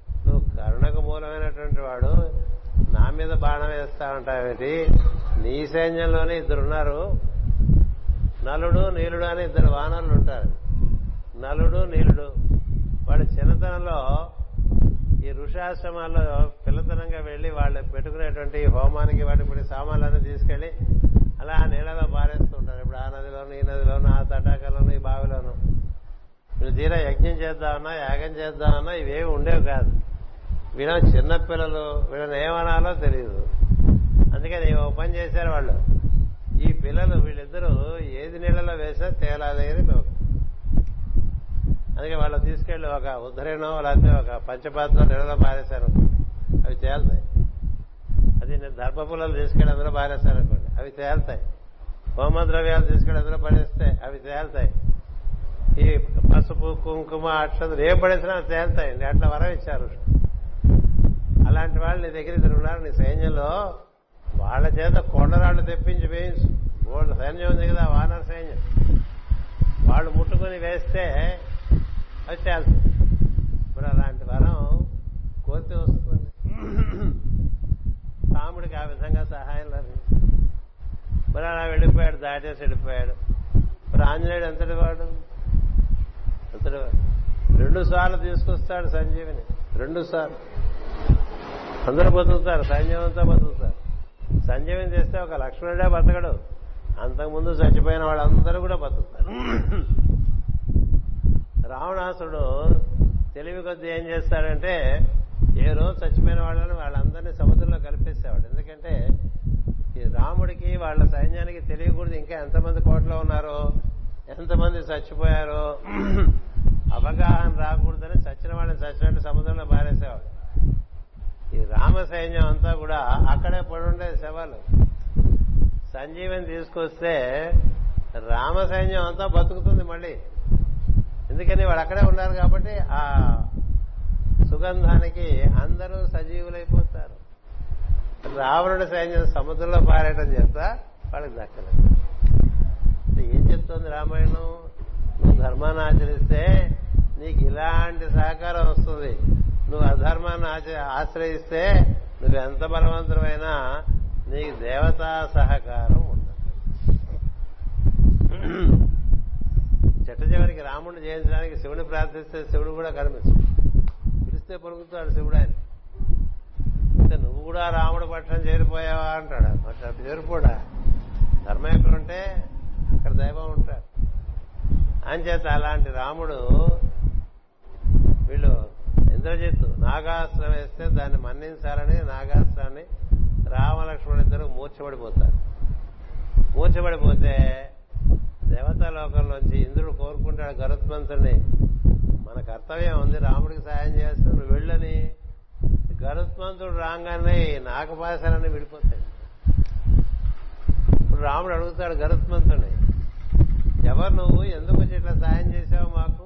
మహా తేజమూర్తిగా దివ్యమూర్తిగా ఉన్నావంటే నవ్వుతాడు గరుత్మంతుడు నీకు నాకు ఎంతో అనాదిగా సంబంధం ఉంది రామా. నీ గుర్తు లేదు నాకు గుర్తుంది. అంచేత నాకు నీకు సహాయం చేయాల్సిన ధర్మం ఉన్నది అందుకని వచ్చి సహాయం చేశానంటాడు. రాముడు కోరాడా? ఈ నరుడు నిరుడు ఉంటారని కోరుకున్నాడా? హనుమంతుడు తన దగ్గర చేరతాడని అనుకున్నాడా? ఎవరు? ఏమనుకున్నాడు? ఇలా దా- దాటగలను అనుకున్నాడా? ఎక్కడికక్కడ ఎక్కడికక్కడ ఎక్కడికక్కడ.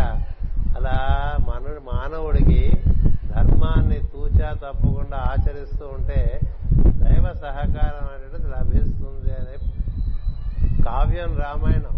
అంచేత ఆ రావణాసుడు ఈ రాముణ్ణి చూసినప్పుడు అలా చూడంగానే రాముని విగ్రహం చూడంగానే అలా కా- చూసారా ఒక ఐసు ముద్ద కరిగిపోతే ఎట్ట పడిపోతుందో అట్ట అయిపోయింది రాముడు చూసి నవ్వుతాడండి రాముడు రావణ్ణి చూసి ఒక్కసారి నవ్వుతాడు మామూలుగా మన నన్ను ఇబ్బందులు పెట్టినవాడు ఎదురుగునా కనిపిస్తే ఎలా ఉంటుందండి ఎలా ఉంటుంది? మండిపోదు మండిపోతుంది మండి పక్కన లక్ష్మణుడు మండిపోతుంది ఈయనకి మండదు. అది రామచంద్రుడు అంటే అర్థం. అలా కరిగిపోతాడు. కరిగిపోతే రాముడు అర్థం చేసుకుంటాడు. ఆ రోజు యుద్ధంలో రావణాసుడు చిత్తుగా ఓడిపోతాడు. చిత్తుగా. కాకపోతే రావణ రాముడు అంటాడు ఇంటికి వెళ్ళిపో మళ్ళీ ఇంకోసారి ఆలోచించుకో. ఇంటికి వెళ్ళిపో ఇంకోసారి ఆలోచించుకో. ఎందుకు నీకు యుద్ధం? ఆవిడ ఇచ్చేస్తే నేను చెప్పరు కానీ రామాయణం చదువుకుంటే తెలుస్తుంది. కనీసం డజన్ సార్లు పంపిస్తాడు రాముడు. తన దూతల్ని రావణుడి దగ్గరికి. యుద్ధం జరుగుతుంటే ఏ రోజు యుద్ధంలో వాళ్ళ మహావీరులు చచ్చిపోతారో ఆ రోజుల్లో వాడిని పంపించేవాడు. ఏమన్నా ఇప్పుడు మార్చుకుంటాడేమో కనుక్కుండ్రా నిష్కారణంగా వాడిని చంపడం అట్లా ఎన్నిసార్లు పంపిస్తాడో రామదూతల్ని. కానీ ఎప్పుడు ఒప్పుకోడు. అందుకే మొదటి రోజు ఇలా వస్తే ఎందుకంటే అప్పటికే కొడుకు చచ్చిపోతాడు తమ్ముడు చచ్చిపోతాడు కుంభకర్ణుడు చచ్చిపోతాడు ఇంద్రజిత్ చచ్చిపోతాడు ఆయన సైన్యం అంతా చచ్చిపోతుంది మహావీరులంతా చచ్చిపోతాడు అప్పుడు వస్తాడు. వస్తే ఇలా ఓడిపోతే పో ఇంటికి పో ఇంకొకసారి ఆలోచించుకోమని చెప్పు. అహంకారం. అహంకారం. అహంకారం చేత యుద్ధానికి వస్తాడు నశిస్తాడు. నశించిన రాముడికి రావణుడి మీద ఎప్పుడు లోపల అసలు ఈషన్ మాత్రం ద్వేషం లేదండి. అంటే ప్రేమ స్వరూపం ప్రేమ స్వరూపం అంటాం కదా ఇంతకు మించిన ప్రేమ స్వరూపం వారిని సంహరించినప్పుడు ప్రేమతోనే సంహరించాడు రావణుని సంహరించినప్పుడు ప్రేమ వాత్సల్యముతోనే సంహరించాడు తప్పక ధర్మం కోసం సంహరించాడు తప్ప క్రౌర్యంతో క్రోధంతో సంహరించలే. అందుకనే రావణుడు సరిపోగా సరిపోబోతుంటే లక్ష్మణుని పంపిస్తాడు. అని మహాజ్ఞాని మహాపరాక్రమవంతుడు అద్భుతమైనటువంటి రాజ్యపాలన చేసినటువంటి వాడు రా- రాక్షసుల రాజ్యాన్ని ఆయన దగ్గర తెలుసుకోవాల్సిన విషయాలు ఎన్నో ఉన్నాయి నాన్న. నువ్వు వెళ్ళి తెలుసుకోని చెప్తాడండి లక్ష్మణుడు. ఈయన చెప్పలేడా? ఎందుకంటే వీడికి పోవాలి? భగవంతుడు భక్తుల్ని రక్షించుకునే విధానం చాలా విచిత్రంగా లక్ష్మణుడికి రావణుడి మీద ద్వేషం పోవాలి. లక్ష్మణుడికి రావణుడి మీద ద్వేషం పోవాలి. ద్వేషం ఉంటే ఇతనికి కీడు తను ఇంతగా ఆశ్రయించిన వాడు తనే సర్వస్వం అనుకున్నవాడు తనలాగానే ఉండాలనుకునేటువంటి వాడు ఇలా భిన్నంగా ద్వేషాన్ని పెంచుకుంటే తనకి దూరం అయిపోతాడు. అందుకే లక్ష్మణుని రక్షించుకోవడానికి ఆ విధంగా రావణుడి దగ్గరికి పంపించాడా అంతేకాదు వారిని సంహరించినప్పుడు కూడా సుగ్రీవుడు వారి చాలా అహంకార స్వరూపం అధర్మాన్ని పరిపాలిస్తున్నాడు. రావణుడు లాగానే అందుకని వారిని సంహరిస్తారు వాళ్ళని సంహరించినప్పుడు కూడా వాళ్ళకి రాముడి బాణం తగలంగానే మీరు ప్రత్యేకంగా మీ అందరూ మీరు చదువుకుంటే కనిపిస్తుంది. లోపల ఉండేటువంటి సమస్త కల్మషాలు పోతాయి. అహంకారం కూడా పరిపూర్ణంగా పోతుంది. రామస్పర్శ రామస్పర్శ ఎలాంటిదో రామబాణ స్పర్శ కూడా అందుకని రాముడి చేతిలో మరణించడానికి మారేసుడు ఉత్సాహపడతాడు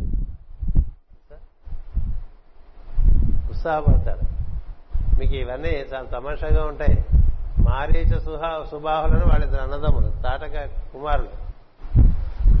అక్కడ విశ్వామిత్రుడు యజ్ఞం అప్పుడే సుబాహు చచ్చిపోతాడు రాముడి చేతులు. మారీచుడు దెబ్బతిని వచ్చేసి దండకారణ్యంలో ఆశ్రమం ఏర్పరచుకుని ధర్మంతో బతుకుతూ ఉంటాడు. రామస్పర్శ చేత రాముడు బాణ- బాణస్పర్శ చేత. అందుకని రావణుడు మారీచుడి దగ్గరికి వచ్చి నువ్వు మాయ చేయి నేను సీతలెత్తిపోతానంటే పిచ్చివాడా? అది మాయకి అందే విషయం కాదు చాలా గొప్ప విషయం. నాకు ఆయన స్పర్శ తగిలితేనే నా స్వభావం అంతా మారిపోయింది. మహారామభక్తుడు అయిపోతాడు మారి. అంటే నేను రాజును కదా నా నీ ధర్మం బంటుగా రాజాజ్ఞ పరిపాలించడం కదా నువ్వు వెళ్ళక తప్పదంటే తప్పకుండా రాముడి చేతిలో చచ్చిపోవడం కన్నా ఇంకా అంతకన్నా ఏం కావాలి? చచ్చిపోవడం తథ్యం. కానీ నువ్వు చెప్పిన పని చేసి చచ్చిపోతాను రామస్పర్శ. వాల్మీకి రామస్పర్శ. వాల్మీకి రాముడు వాలి వాలికి. వాలికి రామస్పర్శ వల్ల అతని అహంకారం అతని దురహంకారం అతనికి ఉండేటువంటి క్రోధము అన్నీ పోతాయి. ఆ బాణ మహిమ తనకే ఆశ్చర్యం వేస్తుంది రాముడు పరమాత్మగా దర్శనం.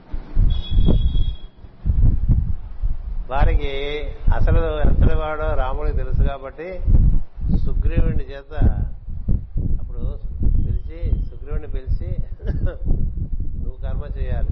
ఇవన్నీ దహన క్రియలని నువ్వు దగ్గరుండి జరిపించాలి. అంగదుడికి వాలి ఉండగానే యువరాజ్య పట్టాభిషేకం చేస్తాడు రాముడు. నాన్నగారు సామాన్యుడు కాదు. నీ విషయంలో పొరపాటు పడ్డాడు. అహంకరించడం చేత సత్యం కనబడలేదు.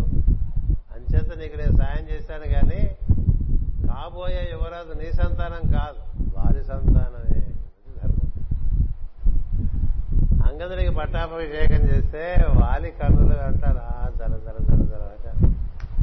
అంటే రాముని ధర్మస్వరూపం అర్థమవుతుంది అంతకు ముందే రామస్పర్శ వల్ల చాలా మారిపోతుంది. అది గుచ్చుకోగానే ఏమిటో విపరీతమైన పరివర్తన అతను అంతా అయిపోయిన తర్వాత రాముడు అంటాడు వాలి రామా నా తమ్ముడు వాడికి కాసేపు వచ్చే వచ్చే తెలివి పోయే తెలివి వాడు కన్సిస్టెంట్ కాదు. వాడిని నువ్వు మిత్రుగా పెట్టుకున్నావు. జాగ్రత్త సుమా అని అంటే రాముడు అంటాడు అసమర్థుడైనా తెలివి తక్కువవాడైనా ధర్మాన్ని అనుసరించేవాడు నాకు ముఖ్యం. నేనే బాగు చేసుకుంటాను ధర్మాన్ని అనుసరించేవాడు అసమర్థుడైతే సమర్థుని చేసుకుంటాడు బుద్ధిహీనుడైతే బుద్ధివంతుని చేసుకుంటాడు ధర్మం ఉన్న చోట అన్ని జయిస్తాయి ఎతో ధర్మస్తతో జయ కదా. ఆయన చేత ఆ విధంగా వాళ్ళకి చెప్తాడు రావణుని ఆ విధంగా లక్ష్మణుని పంపించి బోధ చేయిస్తాడు అంతటి మహాత్ముడు అంతటి మహాత్ముడు చెప్పలేదు అంచేత అలాంటి రాముని కథ మనం ప్రతి ఘట్టం క్షుణ్ణంగా చదువుకుంటే ఆయన ప్రవర్తనలోంచి మనకు ధర్మం కనిపిస్తుంది. రాముడు ప్రత్యేకంగా ప్రవచనాలు ఏం చేయలే కదా? ఆయన ప్రవర్తనే ప్రవచనం. ఆయన ప్రవర్తనే ఓ ప్రవచనం. గంటన్నర చెప్తాను అని చెప్తా ఆయన చూసుకుంటాను అందువల్ల మీకు రామాయణంలో ప్రతి పాత్ర కూడా అద్భుతం. అంతా అయిపోయిన తర్వాత ఆకాశంలో రావణ సంహారం అయిన తర్వాత దేవతలందరూ పుష్పవృషం కల్పిస్తుంటే ఆకాశం వైపు చూస్తే రాముడు దశరథుడు కనిపిస్తారండి అక్కడ. కనిపించి నాకు ఉద్ధారణ కలిగించావు నా మాట నా మాట నేను కోరకుండా నువ్వు నిలబెట్టావు. రాముడిని కోరలేదు దశరథుడు కోరలేకపోయాడు. నువ్వు పద్నాలుగేళ్ళు వనవాసం వెళ్ళు అని చెప్పలేకపోయాడు దశరథుడు. ఎందుకని? అది ధర్మం కాదని. పైగా రాముని కన్నా ఉత్తరాధికారి ఇంకెవరు లేరు. అది చెప్పలేకపోయాడు. కానీ చెప్పలేకపోయినా మరణించగానే తండ్రి మాట నిలబెట్టాల్సిన బాధ్యత కొడుకు ఎందుంది అంచేత తండ్రి మాట నిలబెట్టడానికి సర్వం సహా పరిత్యాగం చేశాడు. తండ్రి కోసం ఆ తర్వాత అయోధ్య మనకి భరద్వాజ ఆశ్రమానికి భరతుడు వశిష్ఠుడు మిగతా మంత్రులు అందరినీ పట్టుకుని వచ్చి అందరూ భరద్వాజతో సహా అందరూ కోరతారు నువ్వే రాజుగా ఉండాలి నువ్వే అర్హత ఉన్నవాడివి. అంటే భరతుడు అర్హత లేదా? భరతుడు నాతో సరిసమానమైనటువంటి వాడు. భరతుడు ఏమిటి? లక్ష్మణుడికి అర్హత శత్రుఘ్నుడికి అర్హత అందరూ తనే. నలుగురు తనే. చతుర్మూర్తి చతుర్వ్యూహ చతుర్బాహు చతుర్వ్య చదువుతుంటాం విష్ణు కదా. చతుర్మూర్తి చతుర్బాహు చతుర్వ్యూహ చతుర్గతి చతురాత్మ చతుర్భావ విధేయకపాత అంటే నాలుగురుగా వచ్చింది రామాయణంలో రాముడు నలుగురుగా ఉన్నాడండి. అంచేత భరతుడైనా చేయగలడు రాజ్యాన్ని లేకపోతే లోటు లేదు రాజ్యానికి. ఆ లేదు నువ్వే ఉండాలి ఆ లేదు నా మీద వ్యామోహం కొద్ది నన్ను అడుగుతున్నారు తప్ప నా తండ్రి మాట నా తండ్రి మాట. అది ఎవరు తన గురించి మాట్లాడరే? కైకేయి కూడా అడిగిందండి. ఎందుకని? కైకేయికి రాముడు అంటే విపరీతమైన వాస్తవం అసలు ఎక్కువ కైకేయి దగ్గరే పెరుగుతాడు రాముడు చిన్నతనం నుంచి. కౌసల్యాదేవి దగ్గర కాదు కైకేయి దగ్గరే. ఎందుకంటే తన కొడుకు కన్నా ఎక్కువ రాముడు మన ఉంటాడు రాముడు ఆయన. అంత సుందరమూర్తి అది. వదిలి వారు ఉండలేరు. అలాంటి కైకేయి మనసులో కాలం రూపంలో ఆ మార్పు క్షణ కేవలం వారంలో ఉందండి ఆ మార్పు. భరతుడు వచ్చి కైకేయిని నిట్ట నిలువుగా విమర్శించి ఎంతలా విమర్శిస్తారంటే కైకేయిని తట్టుకోలేదు అంటే అప్పుడు కానీ ఆవిడకి మళ్ళీ తన సహజమైనటువంటి ధర్మబుద్ధి రాలే. ఆవిడ కూడా వచ్చి భరద్వాజ ఆశ్రమంలో నాన్న నువ్వే రావాలిరా. ఏదో అప్పుడు ఆ విధంగా నాకు కొంచెం మతి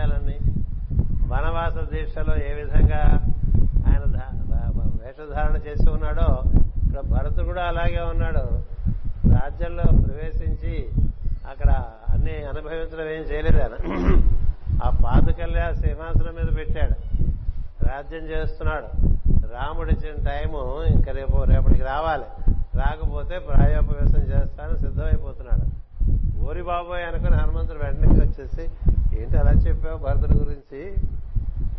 ఇంకో రాముడే ఇంకో రాముడే? అప్పుడు రాముడు సంతోషిస్తాడు. ఎందుకంటే తనకి తెలియక కాదు అందరికీ తెలియదు లక్ష్మణుడు ఎలాంటి వాడు? భరతుడు ఎలాంటి వాడు? చాలా గొప్ప అంచేత ఈ దశరథుడు మాట కోసం భరతుడు రాజ్యాన్ని తీసుకోలేదు ఈ శరీరంలో నేను ఉండి ఆ ధర్మని ఆ అధర్మ నేను ఆచరించలేను. ఇప్పటికీ ఎప్పటికీ నువ్వే రాజు. ఎప్పటికీ నువ్వే రాజు. అరణ్యంలో ఉన్నా నువ్వే రాజు. ఇక్కడున్నా ఇక్కడ ఉన్నా లేకపోయినా నువ్వే రాజు. ఆ పాదుకల మీద ఒకసారి నిలబడు. దాన్ని పూజ చేసుకుంటా. ఆ పాదుకలు తీసి అక్కడ పెట్టుకుంటా. రాజప్రతినిధిగా పనిచేస్తాను తప్ప రాజుగా పని రాజప్రతినిధిగా పనిచేశాడు తప్ప రాజుగా పనిచేయలేదు చక్రవర్తిగా పనిచేయలేదు భరతుడు అలా భరతుడు రాజ్యం వెళ్ళాడు. తాను రాజ్యాన్ని పరిరక్షించాడు.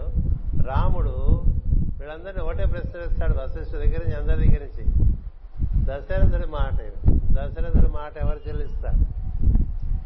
నేను చెల్లించాను. నేను కదా వెళ్ళాల్సింది వనవాసానికి. అంటే అందరూ అంటారు వెళ్ళిపోయాడు కదా ఆయన.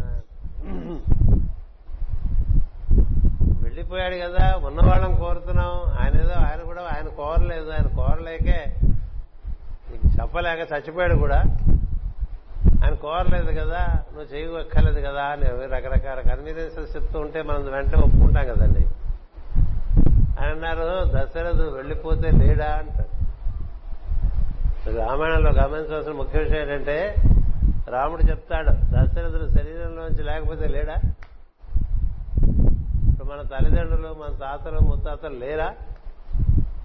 మనకి తెలిసేటువంటి వాంగ్మయం ప్రకారం అందరి జీవులు ఏదో లోకాల్లో ఉంటూనే ఉంటారు. ఇప్పుడు ఆయన ఇచ్చిన మాట నేను నిలబెట్టకపోతే ఆయనకి పతనం కలగదా? ఆయన లేడంటారేంటి? శరీరంలో లేడు కానీ ఉన్నాడు. అవునా కాదా? వశిష్ఠుడి దగ్గర నుంచి అందరు దండం పెట్టేస్తారు మరి ఆ దశరథుడే అక్కడ కనిపిస్తుంది కనిపించి నేను అడగకపోయినా నేను మాట ఇచ్చాను కాబట్టి నేను ధర్మంలో నిలబడాలి కాబట్టి నా కోసం నువ్వు ఇవన్నీ చేశావు నీలాంటి. నీ వల్ల నేను ఇప్పుడు స్వర్గలోకంలో ఉన్నతమైన పదంలో ఉన్నాను అని చెప్తాడు. చెప్తే రాముడు ఆశ్చర్యం తను చెప్పిన మాటే? ఉన్నాడు కదా అసలు కనిపించాడండి ఉన్నది అసలు కనిపిస్తాడు కనిపించి ఆశీర్వదించాడు ఇలాంటి ఎన్నో ఘట్టాలు రామాయణంలో ఉంటాయి.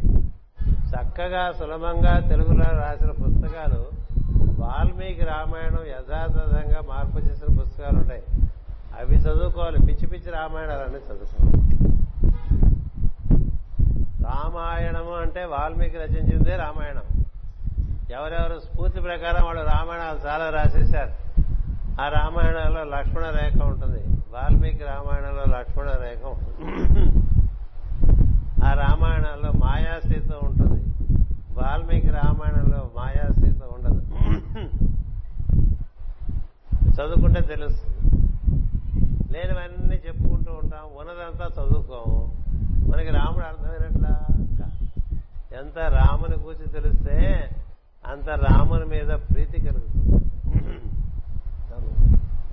తర్వాత రాముని మూర్తి కన్నా రామ నామం గొప్ప రాముడు ఎలా ఉంటాడో మనం మనం పెట్టుకున్న బొమ్మలుగా మనం చూసామా పెట్టామా? ఆ రోజుల్లో ఎవరు ఆయన చిత్రపటం వేయలేదు వేసినా అది ఇప్పటికి తెలిసి ఉండదు. కదా అప్పుడు ఫోటోలు ఎవరో తీయలేదు. కదా ఎలా ఉంటాడు రాముడు? అందుకనే రాము రాముడు కన్నా రామనామమే గొప్పదని పాడతాడు కబీరుడు రాముడి కన్నా రామనామమే గొప్ప ఎందుకు తెలుసా రాముడు రాకముందు నుంచి ఉంది రామనామం శివుడు అప్పటి నుంచో అనాదిగా రామమంత్రం చేస్తున్నాడు అది మధ్యలో రూపు కట్టుకొచ్చింది మళ్ళీ రూపు కట్టుకొచ్చింది మళ్ళీ అంతటా వ్యాప్తి చెంది ఉంది రాముడు వారణాసిలో మరణించిన వాడికి ప్రతి వాడికి చెవులో రామనామం చెప్తాడు. ఎందుకు చెప్తాడు? పై జన్మ ఇంతకన్నా బాగుంటుంది అంతేగాని వెంటనే మోక్షం వచ్చేస్తుంది కాదు. రామనామం తుది మంత్రంగా విని చచ్చిపోయిన వాడు ఉంటాడే. వాడు పై జన్మలో ఆ సంస్కారంతో పుడతాడు. అందుకని వారణాసిలో మరణించ అని పెట్టారు ఆయనకు ప్రత్యేకంగా శివుని సాన్నిధ్యం ఎక్కువ అక్కడ. అసలు రామనామం ఎప్పుడు చేసుకుంటున్నాం అనుకోండి? అప్రయత్నంగా రామాన్ వస్తాం అనుకున్నాను రామచంద్ర రామా అమ్మా అంటూ ఉంటాను అబ్బా అంటూ ఉంటాను రామా అంటూ అలా అలవా అలా అలవాటు చేస్తున్నాం అనుకోండి. అందుకని రాముని రూపం కన్నా రాముని నామం చాలా గొప్పది. అలా రామనామం చేస్తుంటే రాముడు నీకు ఎంత బాగుంటుందో అంత బాగా దర్శనం ఎంత బాగుంటుందో అంత బాగా నీకు ఇంకోటి చెప్పనా పోతనామాత్రుడు మహాశివభక్తుడు పోతనామాత్రుడు పరమ శివభక్తుడు ఆయన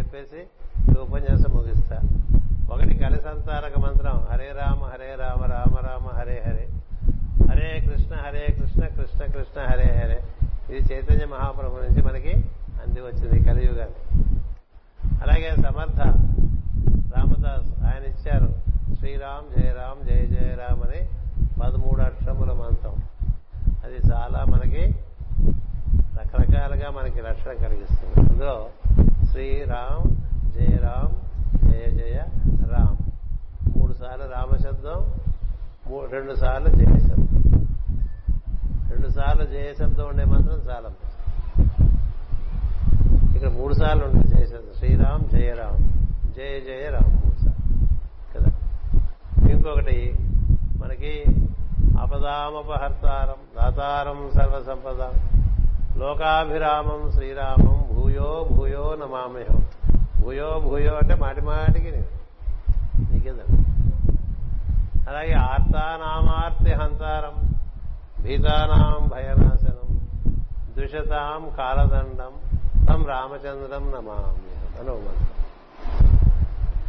అలాగే నమఃకోదండ హస్తాయ సంధీపృత శరాయ ఖండితాఖిల దైత్యాయ రామా ఆపద్ నివారిణి ఆపదలో ఉన్నాం అనుకోండి ప్రాణాపాయం లాంటి ఆపదలో ఉన్నా కూడా ఈ మంత్రం చదువుకుంటే రాముడు అక్కడ విల్లు ధరించి బాణం ఎక్కువ పెట్టి నిలబెట్టి ఉంటాడండి. ఎటు నుంచి ఏ విధమైనటువంటి దుష్ట శక్తులు రాకుండా. నమ కోదండ హస్తాయ సంధీకృత శరాయచ శరమును సంధించి ఖండితాఖిల దైత్యాయ అందరు రాక్షసులు చుట్టుపక్కల ఉండేటువంటి అశుభ శక్తులన్నింటినీ సమర్థి రామ ఆపద నివారణే మీకు ఎంత ఆపద ఉన్నా ఇలాంటి మంత్రాలు ఇచ్చారు మరి. శ్రీరాఘవం దశరథావత్సవ ఎందుకు తెలిసే ఉంటాయి. ఇంకా నాలుగు మంచి శ్లోకాలు చదువుకుని ముగిద్దామని. శ్రీరాఘవం దశరథాస్మత సప్రమేయం సీతాపతిం రఘుకులాన్వయ రత్నదీపం ఆజానుబాహుం అరవింద దళాయతాక్షం రామం నిశాచర వినాశకరం నమామి లో అసుర శక్తులన్నీ చచ్చిపోవాలంటే రాముడేనండి. అసుర శక్తులు అంటే మన్ని పాడు చేసేటువంటి బుద్ధులు మనలో కూడా ఉంటాయి కదా? మన్ని పాడు చేసేటువంటి భావములు మన్ని పాడు చేసేటువంటి మాటలు మన్ని పాడు చేసినటువంటి చేతలు వీటన్నిటినీ శుభ్రంగా ఆయన సంహరించేస్తాడు. అంచేత రామశబ్దం అలాంటి రామశబ్దం రామ మహత్యం రామాయణంలో ఘట్టాలు. ఈ విధంగా మీ అందరితోనూ ఈ రోజు నేను పంచుకోవటం దక్షిణాయన సంక్రమణం జరగటం అటుపైన నిన్న తొలి ఏకాదశి ఇవ్వటం ఈరోజు ద్వాదశి వెళ్ళి త్రయోదశి ఘడియలు వస్తూ ఉంటే మీతో ఈ విధంగా రామాజ్ఞగా రామ అనుగ్రహంగా మనం ఈ పాటను ఈరోజు ఈ విధంగా చేసుకున్నాం. మీ అందరికీ రాముడు సకల ఆపదలు తొలగించి సకల సంపదలనిచ్చి చల్లగా రక్షించాలి. మేము ఇందులో పాటు ఏం చేస్తున్నామంటే ఈ రామనామాన్ని లిఖించడానికి పుస్తకాలు ఇస్తాం అందరికి ఏదో బుక్ చూపించు. మన వాళ్ళందరూ ఇప్పుడు ఆరు వందల డెబ్బై ఎనిమిది కోట్ల రామనామం రాసి రాశారు. ఆరు వందల డెబ్బై ఎనిమిది కోట్లు. ఇలా పుస్తకాలు ఇస్తాం. రాసేవాళ్ళు ఎవరు రాద్దాం అనేటువంటి వాడికి ఉత్సాహం ఉంటే వాళ్ళు తీసుకోవచ్చు. ఇందులో ఈ పుస్తకం రాస్తే పదివేల నామాలు ఇది అయిపోతే మళ్ళీ ఇంకో పుస్తకం ఇస్తాం. ఉచితమే. మళ్ళీ అది అయిపోతే ఇంకో పుస్తకం ఇస్తాం. అట్లా మీరు ఒక వెయ్యి పుస్తకాలు రాశారనుకోండి వంద పుస్తకాలు వెయ్యి పుస్తకాలు రాస్తే కోటి అయిపోతుంది. కోటి రామనామం అలా కోటి రామనామం రాసి వాళ్ళు ఇప్పుడు ఆరు వందల డెబ్బై ఎనిమిది మంది అయ్యారు. ఇది మొదలుపెట్టి మీరు ఇచ్చిన రామనామం అంతా మళ్ళీ మాకు ఇచ్చేస్తే పుస్తకాలు ఎక్కడో ఒక చోట రామస్తూపం పెడతాం. మేము ఇక్కడి ఇందాక ఇందాక అతను చెప్పాడు రమేష్ మనం బీచ్ రోడ్లో వెళ్తే రామాద్రి అని వస్తుంది. ఆ రామాద్రిలోనే మూడు వందల అరవై కోట్ల రామనామం ఒక్క కోటికి ఒక్కొక్క తులసి కోట పెట్టి ఆ తులసి కోట మీద ఒక ఆంజనేయుడు పెట్టి ఏర్పాటు చేశాం అట్లా ఎవరెవరు కోరితే వారి వారి ఇళ్ళలో కూడా రామస్తూపాలు ఏర్పాటు చేస్తూ వస్తున్నాం. ఏం చేత? ఆ రామనామం యొక్క ప్రభావం చేత ఆ తరంగముల చేత చుట్టుపక్కలంతా కూడా పునీతం అవుతూ ఉంటుంది.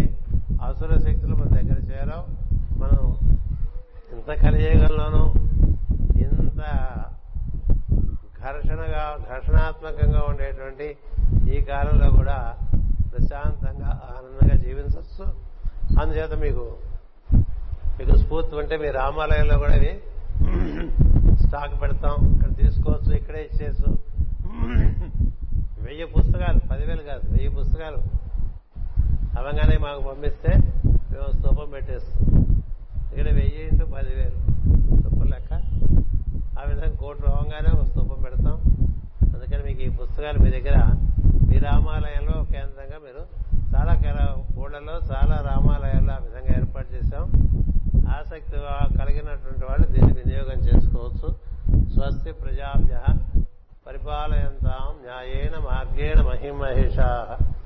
ఓ బ్రాహ్మణేభ్య శుభమస్తు నిత్యం. లోకా సమస్త సుఖినో భవంతు.